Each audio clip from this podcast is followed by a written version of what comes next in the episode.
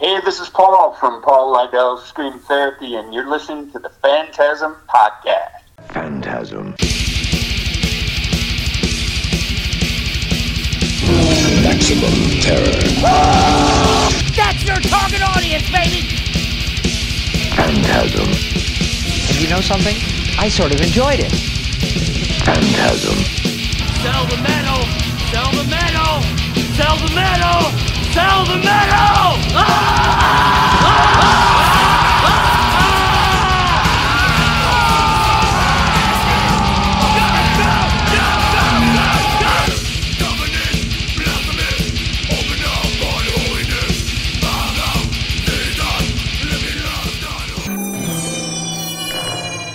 Phantasm.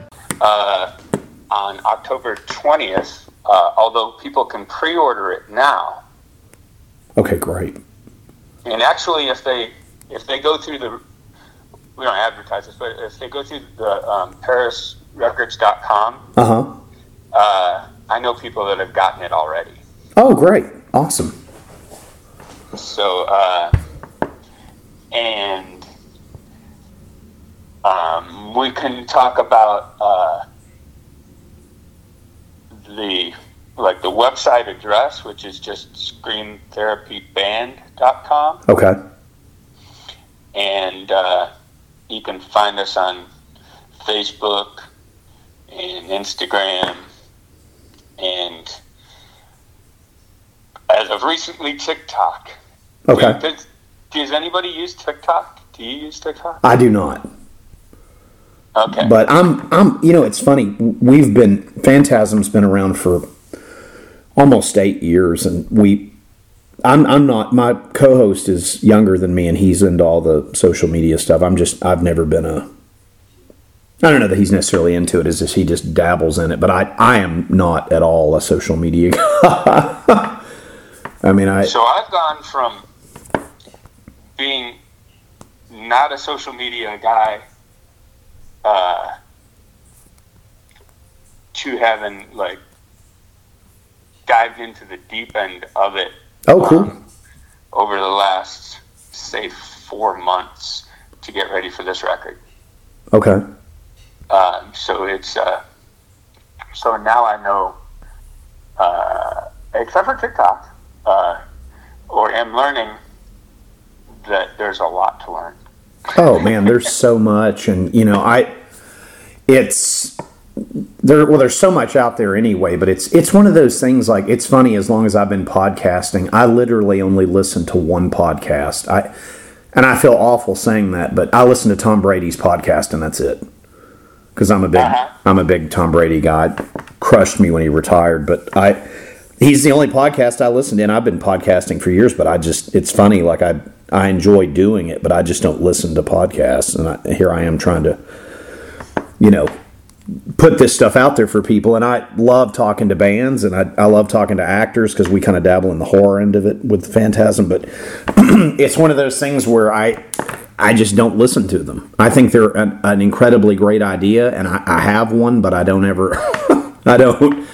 Other than Tom's, I don't listen to them. So I feel kind of silly Yeah. podcasting, and I don't even support it like I probably should. But I promote it. I promote everything, but I just don't. I don't dabble in it myself in my personal time. But I guess that's weird. Okay, but so on uh, um, people can find it if they search um, Paul Lidel's Scream Therapy. awesome. Um, I think if they did like at Paul Lidel's Scream Therapy, then it comes up. Awesome. Um, and uh, I think if you just search that, it will come up. Excellent. So that and like the the release on Spotify, the single is called Rabbit Hole, Okay. and the first single is called Scream Therapy. Awesome. So we got the name of the band from the name of the song. Incredible. uh, because the song sums up what the band is about. So it seemed to be an apt name for the band. No, it's perfect. Um, and this record's incredible. Let me ask you, just to kind of kick stuff off here, So, would Dirty Looks be a good place? Is that a good jumping off point as far as your music career, or where would you, where would you like to start? I would love to just ask you some stuff about that, so that's okay. Oh, you can ask me whatever you want. Um, Is is that what you would consider the is that the the the beginning of of your musical journey as far as like stuff I would probably be familiar with, or would it be something else? Or yeah, yeah, that would be the first thing. Uh, I mean, I was in Oasis and Pantera, but not that Oasis and not that Pantera. oh, okay. well, I was looking at your and, and Dirty Looks. I'm familiar with. So so when did you when did you end up in Dirty Looks? What what what time frame was that like music career wise for you? Oh, I think that was like in '86 or so. Okay.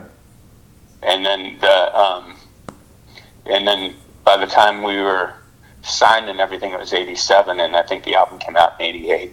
Okay. So is how did that happen as far as you ended up in Dirty Looks? How did that all come down? How did I join Dirty Looks? Yeah, how did all that happen? The bass player of Dirty Looks used to play in a band called Harpo, Okay. and Harpo were gods to me. They uh, they were kind of gods of the East Coast. Okay. And when they would come to Rochester, which is where I'm from, Oh, awesome. in New York, um, it was like a huge deal. And um, their guitar player, uh, whose name is John Hahn, Mm-hmm. was uh, a guitar idol of mine. Oh, okay. So, uh, when Harpo would play, I would be positioned right in front of John, watching every little move that his fingers made, Okay. trying to learn from him. So, uh, by the time I actually got to meet him, uh, he knew exactly who I was because I was the guy that was always in the front staring at every move. his Right. so he knew I was the guitar player. So I wanted to be able to uh, to trade some licks and learn some stuff from him in person. So in order to do that, I had an after hours party at my house. Okay. Uh, and at that after hours party, we were we were trading licks back and forth. And uh, a member of Harpo's road crew um, gave me uh, a phone number and said, "There's this band called Dirty Looks, and they need a guitar player, and you should call them."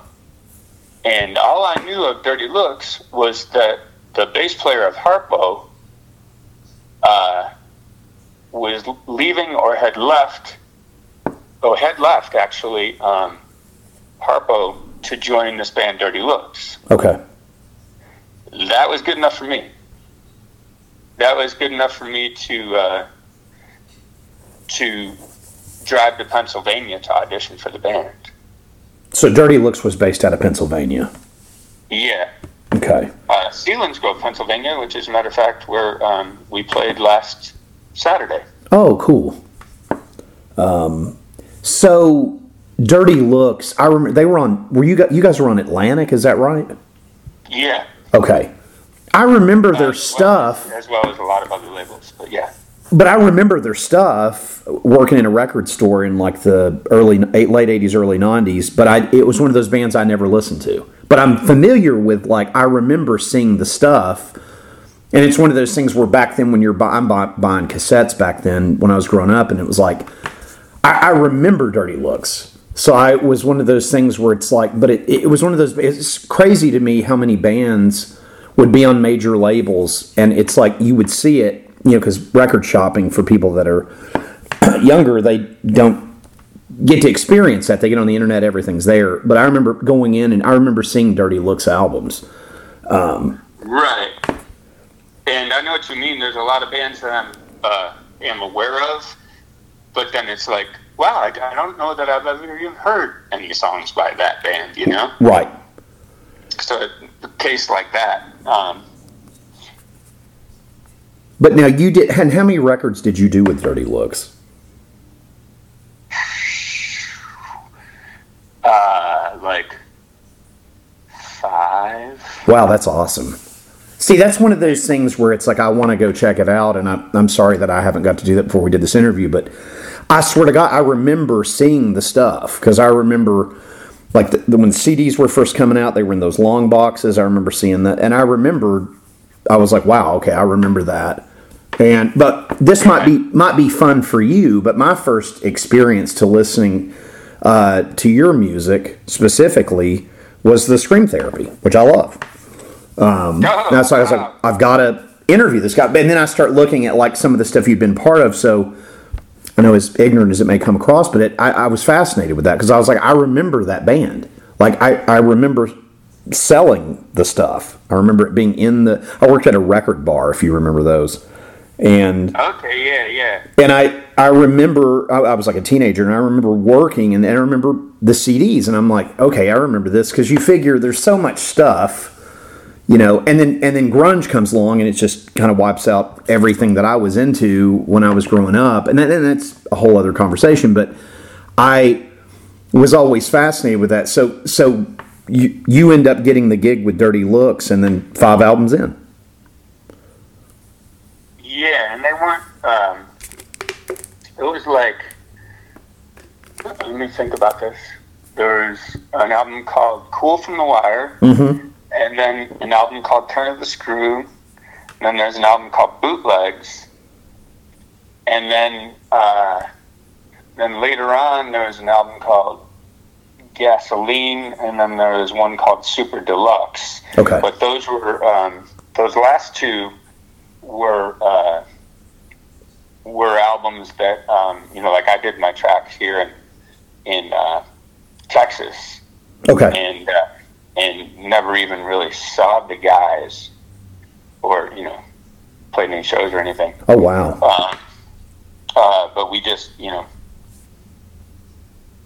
uh, did it that way. Whereas, whereas the the previous three, and then um, I I have tracks and songs and things on other Dirty Looks records, but I don't really count those. Oh, okay. And then it's Um, it's it's fascinating though. I mean, because I, I remember, and then Dangerous Toys. How did how did you end up in? Uh, this is a separate question, but I, I I saw Dangerous Toys a bunch of times down in Florida when I was growing up. Yeah.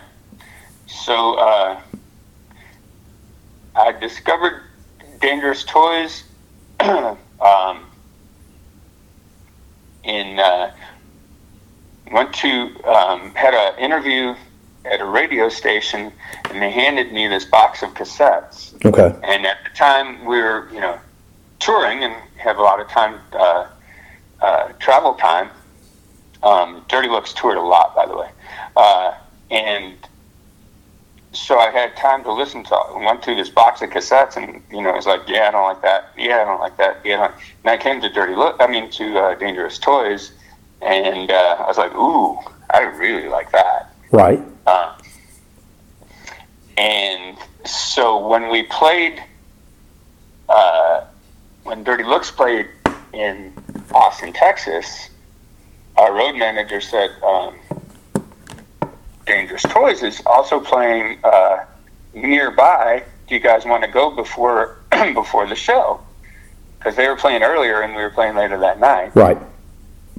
And uh, so I was there watching the show and you know was totally blown away. And I ended up backstage, and uh, I ran into Jason, That's cool. and and Jason goes, "You're Paul from Dirty Looks." You're Paul Lidel. He knew my last name. He said, "You're Paul Lidel from Dirty Looks," and uh, and I was, you know, kind of taken aback, and I said, "Wow, you're you're Jason," and uh, so um, we that that was when we met, and uh, long story short, um, very long story, cut very short. They needed a guitar player, and asked me to come down to play with them. Awesome. Now Uh, what? from so I moved from Pennsylvania, where I was living at the time, uh, to uh, Austin, Texas, uh, to play with them, and it's been 30 years now, and we're still going strong. Um, we're playing in Boston. Is it next week? I think? That's fucking awesome. So I saw them. I'm trying to remember. I don't even know where that bar. I don't think that bar even exists anymore. But I saw. I guess the debut record. I saw them, and then I saw them Hellacious Acres, and then. God, what is the? There's. I'm trying to think of the record. This would have been post Sony. I saw them. Or you may have even been in the damn band. If it, this would have been, I'm trying. to It's like the the, the cover's white, and then it, it's uh, Okay, yeah, that's called the artist formerly known as Dangerous Toys. yes, and this is ni- This is 1996. yep, And in 1996, um,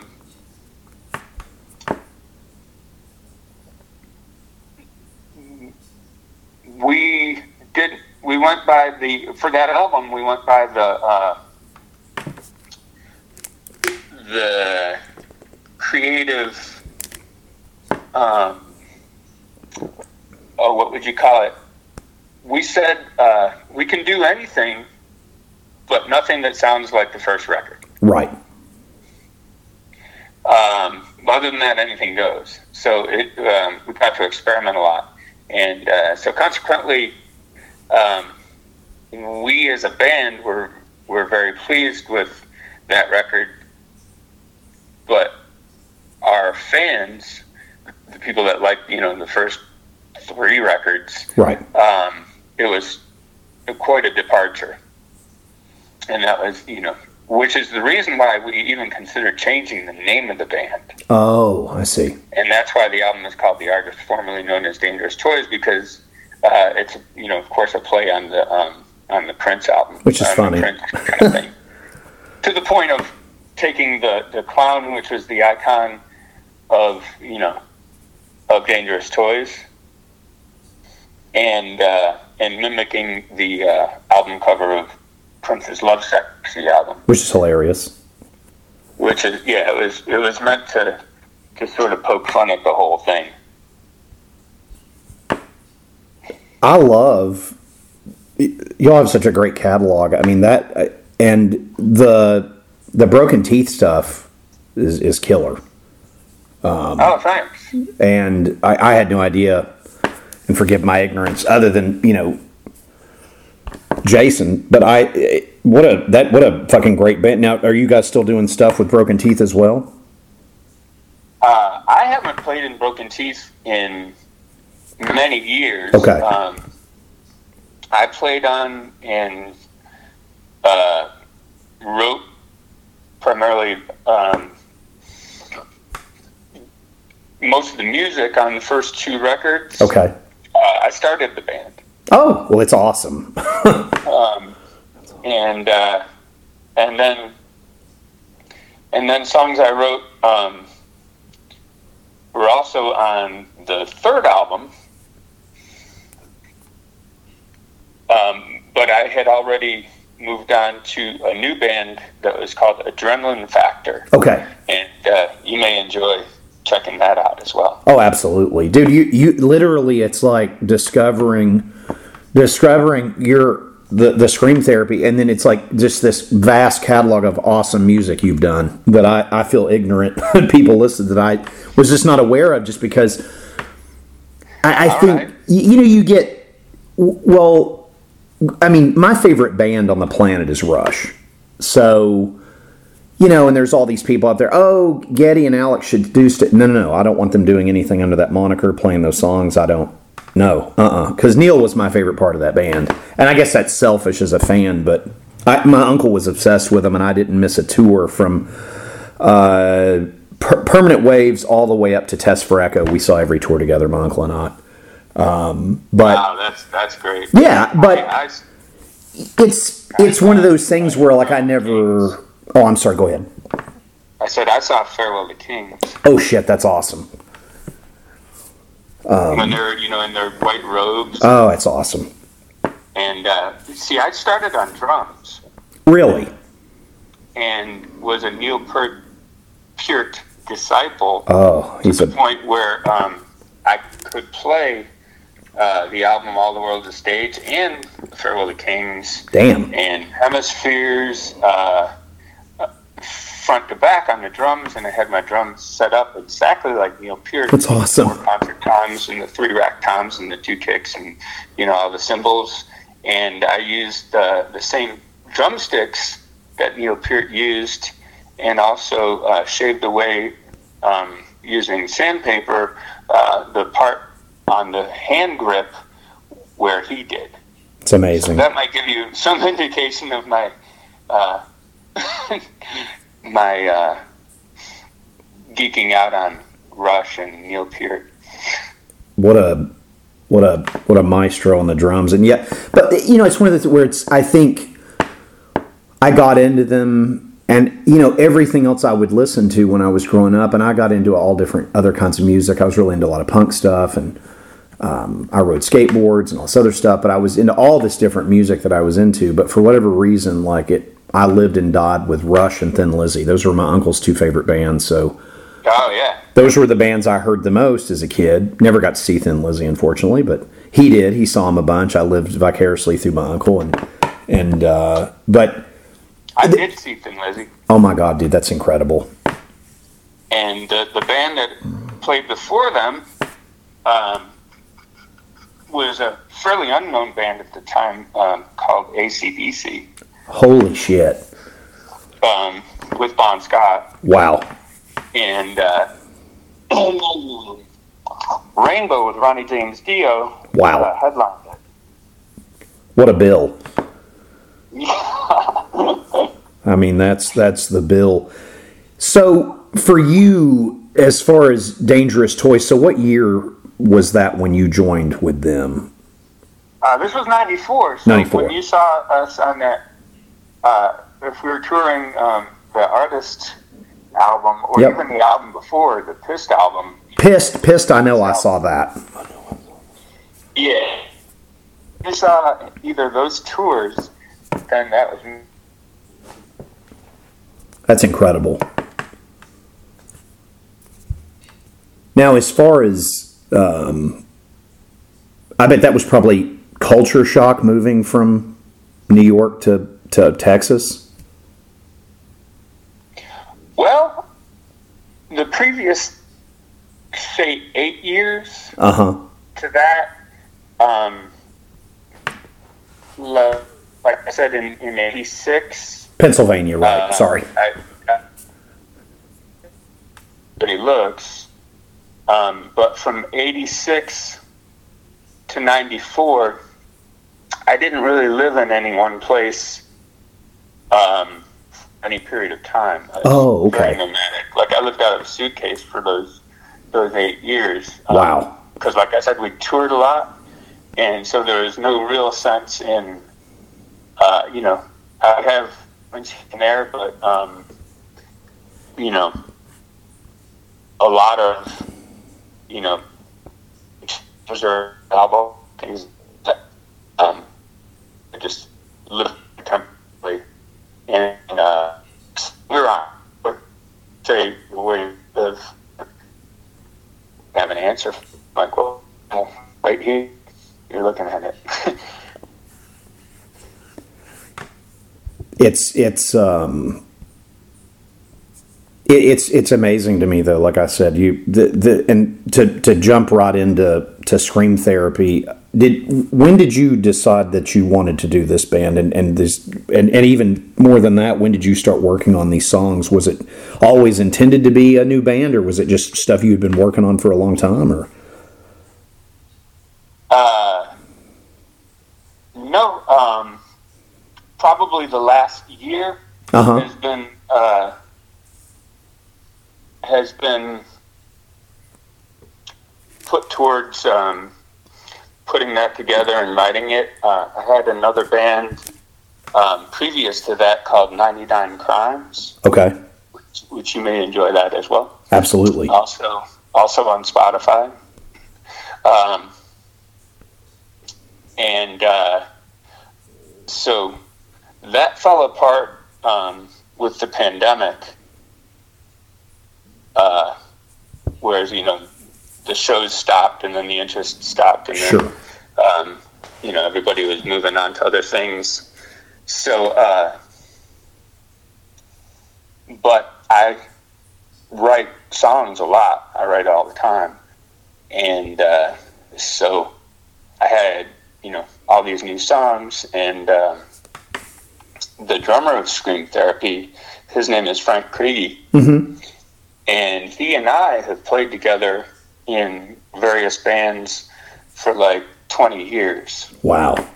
and uh, we have a we have a chemistry, you know, when and like an intuition. Like I don't even have to, I don't even have to tell him what I'm going to do.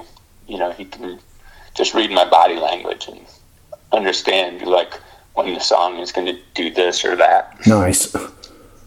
So, uh, so we started talking about, hey, you know, we should we should just jam for the hell of it, and uh, so I started writing songs for us to jam for the hell of it, and then the songs started to come um, very quickly. So, and uh, a lot of it just felt like you know these things were kind of writing themselves like they needed to be written Wow. Kind of thing and uh, which is the then the song scream therapy sort of uh, sort of describes it because it's like this cathartic thing of you know singing about these things and uh, and writing about them is is this therapeutic kind of thing that happens. So um, it was kind of almost more more about that than than writing an album for people to listen to. Um, it was, you know, just these songs need to be written. They insist on being written. So the obviously the the first you got the intro and then scream therapy. Awesome way to kick the record off. What can you tell us about track three, Alibi? I really like that one. Uh, yeah, that one. Um, that's one of the few songs that's uh, um, a few years older. Uh, and I had, uh, like I said, write songs all the time, and um, I had written that one sort of with uh, Dangerous Toys in mind. And um, this is several years back. And. It uh, i mean along with lots of others. And uh, it never um, it never really got any any traction there. But uh, i thought that i thought it was catchy. Oh, it and is. i ran across it again one time um, when i was just going through different recordings. And uh, like oh yeah that one.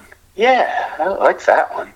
So we worked it up and it seemed to work uh, it seemed to work really well, and um, and I think it uh, sort of sticks in your head. So Oh, I love it. Uh, what about the next track, Run? What can you tell us about that one? I th- like I said, I love this record. I'm just going to run through it with you. Oh, thanks. I appreciate that. In uh, in Austin, Texas, in the '60s, there's this tower um, that's called the UT Tower, Mm-hmm.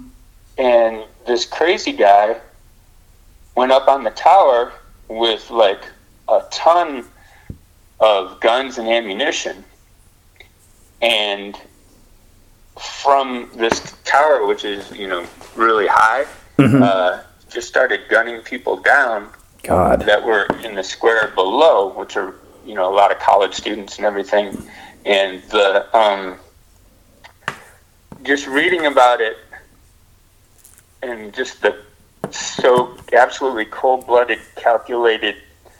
It was like just this pure evilness uh, that was just really compelling. I thought um, to write about. So, uh, so that song is an sort of an account of of that that occurrence, Wow. and then to bring things interestingly in full circle, um, our bass player Joe uh, at a wedding actually met the guy that was able to go up into the tower and finally kill this guy. Oh shit. So this guy, that guy was like a, a hero because like this guy was going to keep killing people until somebody killed him. Sure. And from the way the way that he had done it, you know, was, which was all very pre planned, um, made it very difficult for them to get to him. Wow. And uh, if you read about it, it's it's chilling because like this guy didn't have any any previous like he could just be anybody. You know what I mean? Sure. like it wasn't it wasn't this troubled psycho guy. It was just this just normal dude, Guy next door. the guy next door that you don't know what's going on in his head, and uh, you know, uh, and nobody really knows, you know, why he did that, but it was very premeditated. So that's what that's what Run is about, and um, like that that whole thing is a is a very big deal in Austin and in Texas, and everybody like in Texas, a lot of people even know that guy's name. Oh wow. You know, um, you know, I'll mention that, and they'll say uh, they'll say his name, which is escaping me at the moment. But um, uh, so it's a, it's a it's a big deal, and um, as far as I know, there's not a song about that event, uh, but that's what it's about. Wow. Heavy shit. Uh, great song. Um, and Thanks. yeah, it's it's killer. This record's great. Uh, track five. Track five, jagged. to- Oh, it's dude, you've knocked it out of the park. This record's a lot of fun. Like I said, you've you've got me. I'm going to be going back into your back catalog for months. So thank you. the run sounds to me like um, like the soundtrack to uh, you know a movie about that event. Yeah. You know the way it, the way like the intro sounds like. Uh, you know, I hear like police sirens and things like that, Sure. and, uh, and then and then you know, it has the dynamics where it just sounds soundtracky to me. Oh yeah. Let's see. Uh, track five, jagged edges. Which, by the way, great song, great title. Oh, I appreciate that. That's um, that's an apology song to for anybody that uh, has mistreated a loved one. Um, so, Gotcha. so I think almost everybody can relate to that. Sure. and uh, you know how their jagged edges can cut and draw blood no matter how hard you try. Oh yeah. You're like, man, I'm just trying to be good, but boy, sometimes I slide from Jekyll to Hyde, Right. and there's no warning. It's really really cool song. thanks, thanks. yeah, I hope people can relate to that, and uh, and um,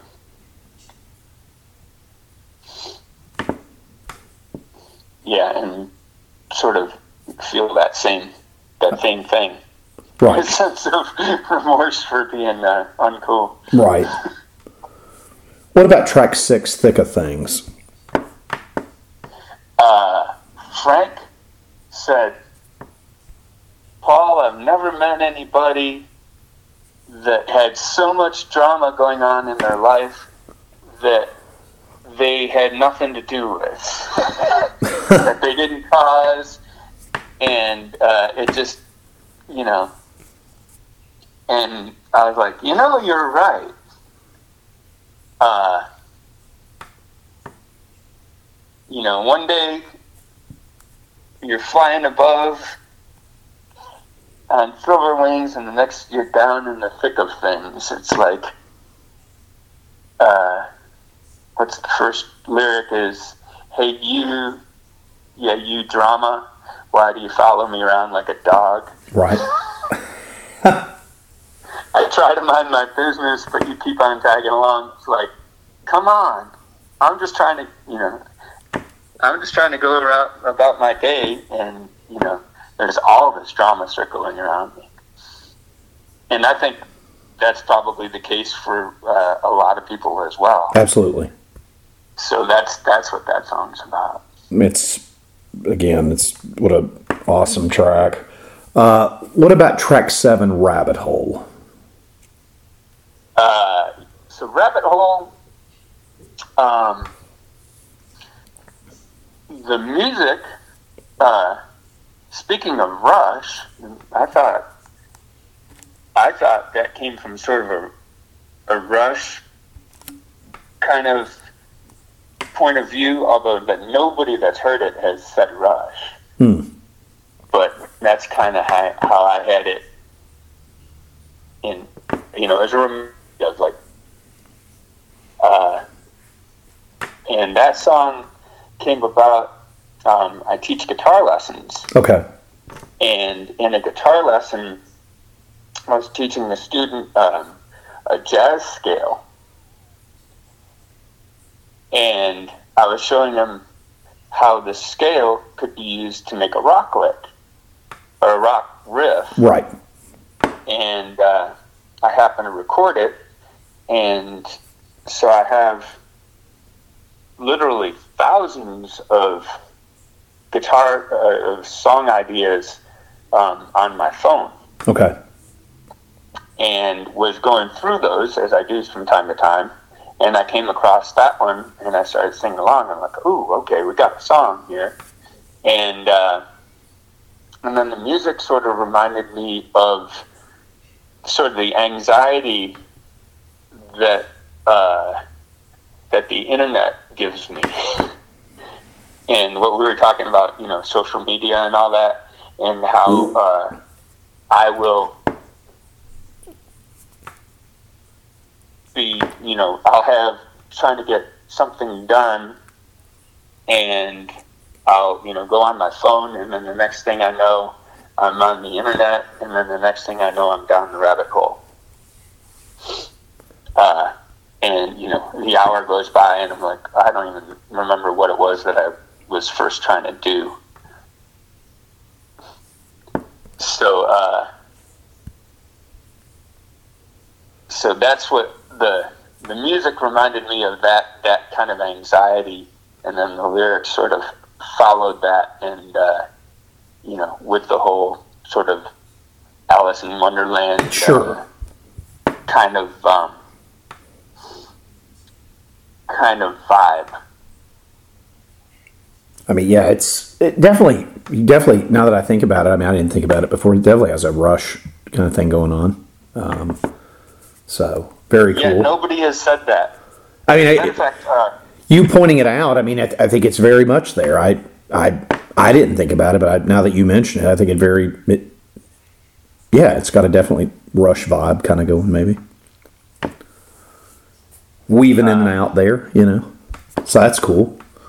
But yeah, it's yeah, when I ask, I ask a lot of people wh- who they think that song sounds like, and a lot of people are like to say, uh, I have no idea. So, well, I think it's I which think, I guess is cool. yeah, I mean, I have no idea, but I really like the song, so that that's a good combination of things. sure, absolutely. Um, what about track eight, "Burning Bridges"? Um, one's like, contrary to what it sounds like, is is like optimistic, um, like burning the bridges to your past, Right.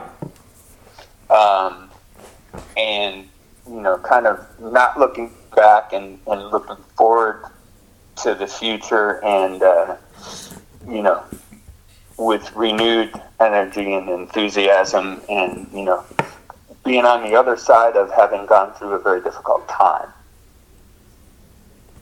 So uh, That's very relatable.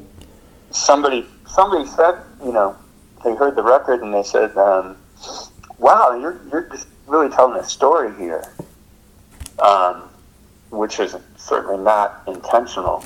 But I look back on it and I was like, "Yeah, yeah, kind of." In a way, yeah.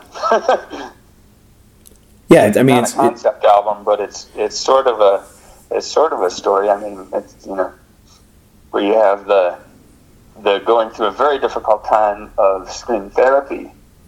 You know, where I'm the steel spring wound up so tight and feel like I'm gonna crack and right. snap and all that. Uh, you know, and then and then and then making it through that, and uh, you know, and then yeah, it's sort of a story, I think. The afterthoughts of Paul Lidel. It's beautiful. Well, that's yeah, that's why it's it's it's Paul Lidel Scream Therapy because that's that's what it is. It's beautiful, man. um, track nine, that bullet. Ah, um, most people I know, including myself, have had a near-death experience at some point. Unfortunately, yes. And uh, so anybody that has will be able to relate directly to that song. Absolutely. Um, and uh, you know, and then and then wondering, you know, how many times can you dodge that bullet? Um, and uh, so that's that's what that's about. Um, and if you listen to the if you listen to the lyrics and you know that, then they totally make sense. Completely relatable. Yeah. Um, Uh, yeah, it's. I think I've been a repo man on and off most of my life, so I've had lots of guns pointed at me. oh my gosh, really? Part of the job. Yeah, I still do it. I started doing it again uh, when COVID happened because it's under the table and it's a lot of money for just a Yeah. couple of jobs, you know. But it's really dangerous to do. And I know that's probably not what a lot of people would think about when they think near death experience, but that's just me sharing with you now when I listen to your song what I'll be thinking about me lifting a car. Yeah. Um, But uh, what about track 10, Wake Up Call? Ah. So it stands to reason, I think, that if uh, you know we're building robots and the robots are getting smarter. Right? and they can do you know now amazing things. And they've only started. And uh, they're learning to learn and so that song just says okay um, before you know it they're going to learn how to build other robots and if they are if they are you know self-aware and can build other robots that's a new species Yep. but not organic Correct. and if that's the case then uh, the human race gets really insignificant because they'll build them they'll become smarter and smarter and obviously stronger and stronger. No illness. What's that? no illness. They don't get sick. They don't have to sleep.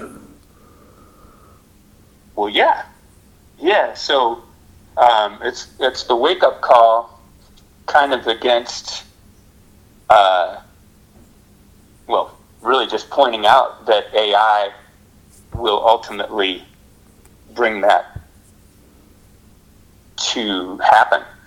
I don't even think there's anything we can do about it, but uh, uh, just if you think about the future. Um, it seems like it would be logical you know, if you just think, you know, this then that, then uh, robots very likely will take things over. Yeah, it's. I'm a I'm a big horror movie and sci-fi fan. I it's it's like living the Terminator. I'd rather not do that, but it seems like it really seems like it's all kind of unraveling. I you, see these actors and directors are you know they're mad about AI doing this and that. I don't even know what all the arguments are, but I, it's it's just kind of scary. I I think about it more in the terms of like your song where it's like uh where they kind of just take over things and it, it sounds generic saying this people listening to this think I'm but I mean it's it's the Terminator. It's fucking scary, I think, but I don't know. Yeah, uh, except for instead of coming from the future, we're just creating it. Cor- right. Yeah, exactly. it's terrifying. But it also, I mean, uh, terrifying and um, terrifyingly inevitable. Yeah, I mean I agree with you. I think we're um, because you know they can pass all the laws they want to, but as soon as somebody can profit, especially militaristically, um, with building better, bigger, and better robots and smarter robots, then they'll do it. Oh yeah.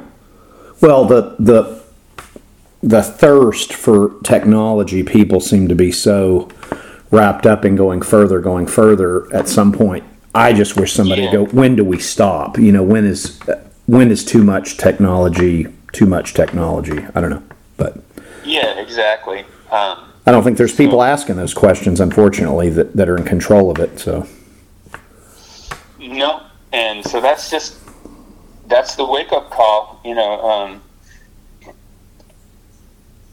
it just says, yeah, this is this is what's probably going to happen. It doesn't say, you know, if there's anything we can do about it.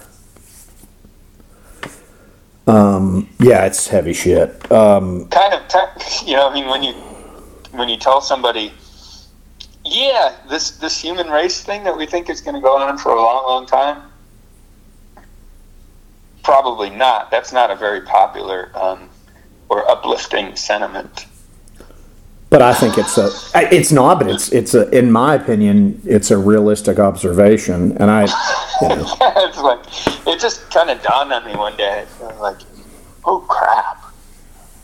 You? I'm I'm probably the worst person to have you in, enforce that, or for me to reinforce you with that. But I just I'm a conspiracy theorist anyway, so I, but I I think that's a very realistic uh, thing that does not rely on a conspiracy theory. It just feels like evolution, unfortunately, of thirst for more technology. I don't know, yeah, yeah.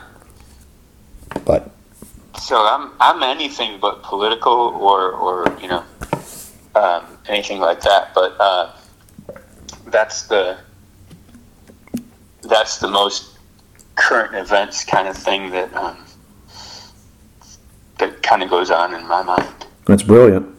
I think great song too. Um, yeah, you're welcome. Track eleven, "Ghosts of Yesterday." What about that track? Uh, that's just about and relatable by people that have had the, the guts to get out of a bad situation. You know, when you're in a bad situation, it takes a certain amount of of guts to get yourself out of it and to just you know just kind of cut and run Right. um, so uh, that's what that's about. Um, to uh, you know, I think in, in anybody that that has done that or or would like to do that um, and get on to the other side. Uh, can relate to that song. The ghosts of yesterday tell me to run. Now you see me, now you don't. Right. Don't look for me because I will be gone, you know? Very relatable as well.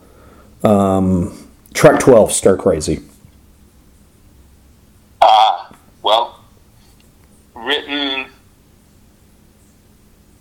what, two Ma- March, April, probably May. In May of 2020, Okay. uh, nobody knew. I mean, by then everything had shut down, you know, pretty tight, and uh, nobody knew how long it was going to last. And uh, you know, for a little while, it was sort of interesting. It's like, oh yeah, don't really have to go anywhere, and then and then after a certain point, it's like, oh man, this is you know this is getting really bad. So uh, and so I just thought about it. It's like I wore a mask to the bank like it was just another day. Right. Uh, you know, how how freaky are these times? You know, I mean, this is kind of historic, where you would you would wear a mask to the bank. Right. You know, something you would ordinarily get shot for doing, right? right. Uh, but here you have to wear a mask and gloves to the bank, and you're required to do it. It's like that is just wild. So that that phrase popped into my head, and I'm like, oh, there needs to be a song about that. So uh, what is it? What else was it? Uh, I stay awake till the daybreak, wake up at the crack of two. Right. uh, binge watching Netflix and can't find nothing better to do. So uh, I think everybody on the planet can probably relate to that. Oh, yeah. I mean, that. You know, Now, during. I've been smoking like a fish and drinking three packs a day. Uh, you start. I don't know about other people. I I started um, getting a little heavier into vices uh, when you know I didn't have any place that I needed to be.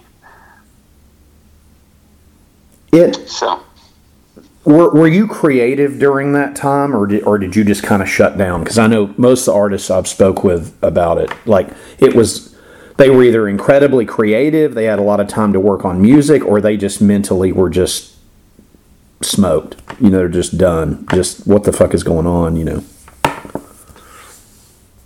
yeah, I was in the second boat. I was I was not creative at all. Um, I guess partially because you know there was some there was some question as to what even was going to happen to music. You know, is there a reason to write these songs? Um, but uh, I think that's why once it started to lift, having had um, you know probably a good solid year of of non-creativeness, which is was I'm sure that was the longest dry spell of, of my life Okay. uh, as far as you know writing songs because I have always written songs, um, and then uh, so coming out of that, when I started to write again, it just came like a flood. it's it's interesting that I'm telling you, like, and I you probably know this, just other musicians you know, but it, it seemed like people were either completely shut down creatively or they were wide open creatively during it. I haven't met Yeah, yeah, anybody no, I- on any of the other spectrum. It's one or the other. It, it sounds weird, but it was very black and white. It was either you were very creative or you were just like, what the fuck is going on? Right. Yeah. My uh, um, my um, priorities also shifted over to like uh, like creating instructional videos for my YouTube channel and things like that. Cool. um, which uh, which involved trying to learn a whole lot of new things about um, you know video editing and things like that. Uh, so I took on I took on new ventures that um, I wouldn't have otherwise. But uh, yeah, so my my creativity definitely took a little bit of time off. So between after um, after Stir Crazy, which was written bef- before that, that was the last song. Af between Stir Crazy and whatever song came next, there was at least a year. Really? Yeah. Wow. So Stir Crazy was the last one. Um, and that was written sort of at the beginning of the pandemic, but uh, but far enough into it where it was like you're starting to feel like, oh man, what the hell? Right, right. you know, Uh, what about the final track, Silence Never Lies? uh, that's just like you know the full on rocker song, um, and uh, just talking about when you know if uh, if somebody's just being quiet, that can be saying just as much as as if as if they were talking a lot, which is what the, that title is about. Right. Um, uh, yeah, and that one. Um, I think the the music for that one came pre-pandemic.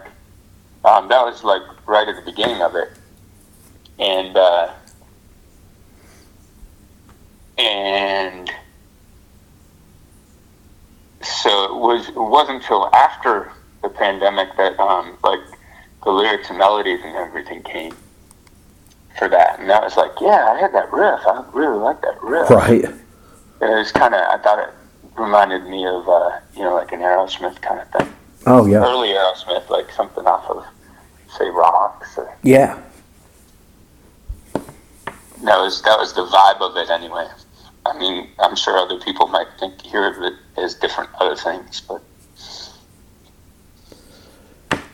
So, as far as have you have you got to play a lot of the Scream Therapy stuff live yet? we've done one show. Okay. How did that go? Oh, it was awesome.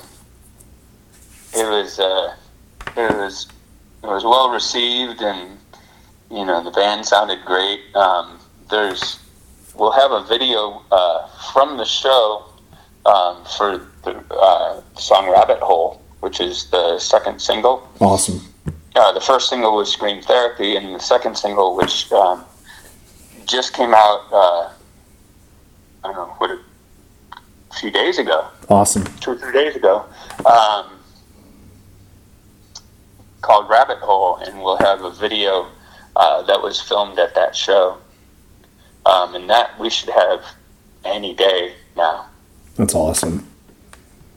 Uh, so, um, and then we'll be releasing uh, a third single, which um, I believe is going to be Run. Oh, it's a good Uh, song. um, coming up here near the end of the month. That'll be exciting for you. I this record, man, I can't tell you how great it is. It's it's really the complete package.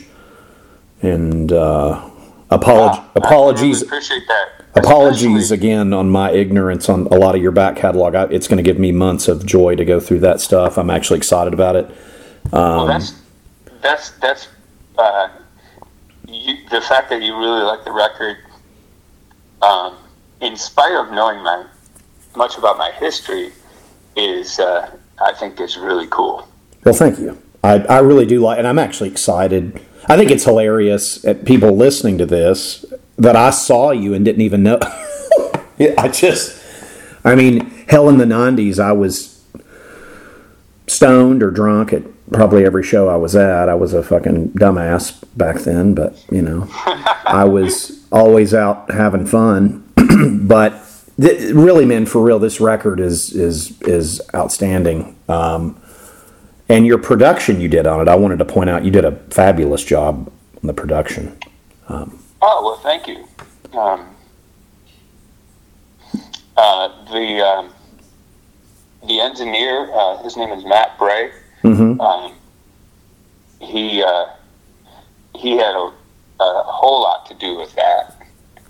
Um, and then uh, the guys that mastered it also um, had a lot to do with it. Um, Brian Lee and Chris Wood. Great job. Um, and uh, like the the recording of the album was real fast, like recorded it in, in no time, and then uh, but the the mixing and, and mastering um, took quite some time because uh, uh, I'm picky. And I'd be like, I would say, no, no, that's not it Right. uh, more of this or less of that, and uh, and until it, it finally finally came out like it did, and, and uh, I'm really happy with it. So it's it's great to be able to put it on and, and listen to it and go, yeah, yeah, I really like the way that that sounds and uh, the way it came across and everything. So. Um, it's it's really a great feeling to have an album that you're hundred percent behind Oh yeah. and, and happy with. So Now, one last question about Dangerous Toys. So, are you still in Dangerous Toys? Are y'all still doing stuff? Or yeah, yeah. Um, we've played. Uh, let's see. Last last couple months, we've done um, Austin. We played in uh, Hollywood at the Whiskey. Nice. In Denver. Um, and like I said, we're going out to Boston. Um, and uh, and we are also recording uh, a new album. It's coming along very slowly, but uh, but the songs are really cool. Uh, y'all get that thing ready, man. You and Jason come on. I'd love to have y'all on and talk about it. Oh, totally, yeah.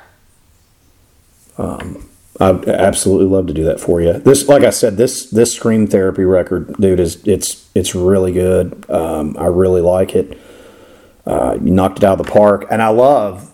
It's such an interesting uh, group of songs because I listened to the record, you know, before we did this interview.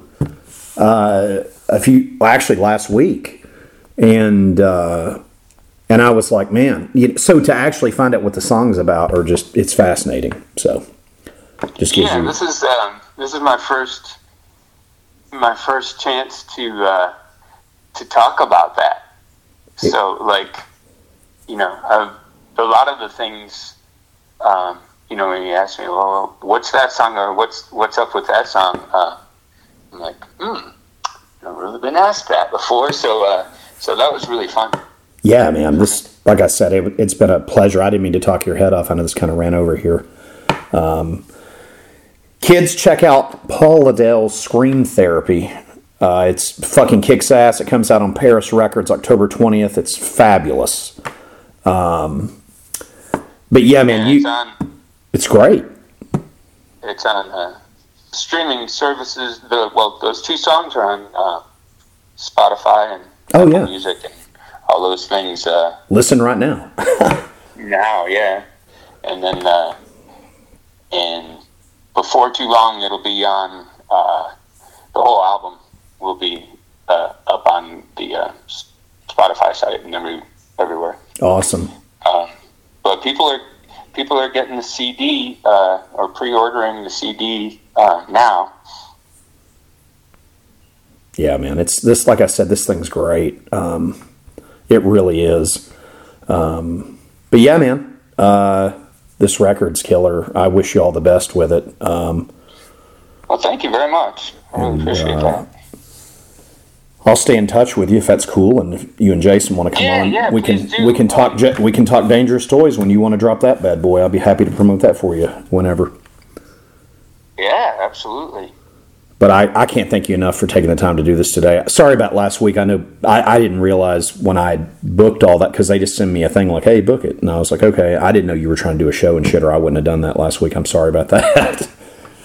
Oh, that's all right. I just when it was scheduled, I was going to try to figure out when when I could do it, um, you know, on the road. But uh, when it was scheduled, I was uh, in flight. oh shit. Well, I'm sorry about that. They they don't tell me any of that in advance, so I just was I'm just shooting in the dark. It's like, oh, okay. How about this? You know, so. But Yeah, uh, yeah, that's fine. but I didn't mean to bug you with that. But I can't thank you enough for taking the time to do this today. Um, and I wish you all the best. pleasure. Yeah, please stay in touch. Yeah, man. Uh, and I'll shoot you the interview over. I'll text it to you if that's cool when we get the interview up. that way you'll have the links to it and everything. Yeah, that'd be great. Yeah. Um, We're, we're on everything. Uh, whatever it is my co-host use, he does all the tech stuff. Um, but he, it goes all over everything. We're on Amazon. We're every. If you look up Phantasm Podcast, we're everywhere. So uh, it gets out there. Our audience is surprisingly apparently. Or- What's that? I I'm sorry? um, would, would this be uh, an audio? Oh yeah, it's audio only. Yeah. Okay. Yeah. Yeah. And then the all our stuff is and but what I'm saying it's everywhere. Like people can listen when I send you the link, but if they just the link I'll send you is for whatever, but they can find the, our stuff and and our interview when we get it up, it'll be all over everything. They can listen to it Apple or Amazon or wherever the hell they want to listen to it. YouTube, we're, we're all over the place. Spotify, we're, we're everywhere. Anywhere a podcast is, we're there. So, Oh, well, that's great. yeah. So it'll get out there. People can listen to it however they want to and, and all that fun stuff. But yeah, man, I'd love if you came back on with Jason. That would be the shit. I would love to promote that for you too. And we can, round two of the next Scream Therapy record, we can do that too. Anything you want to ever promote, I'm happy to have you on. It's been a pleasure speaking with you today. All right, it's been a pleasure uh, for me as well. And you know something? I sort of enjoyed it.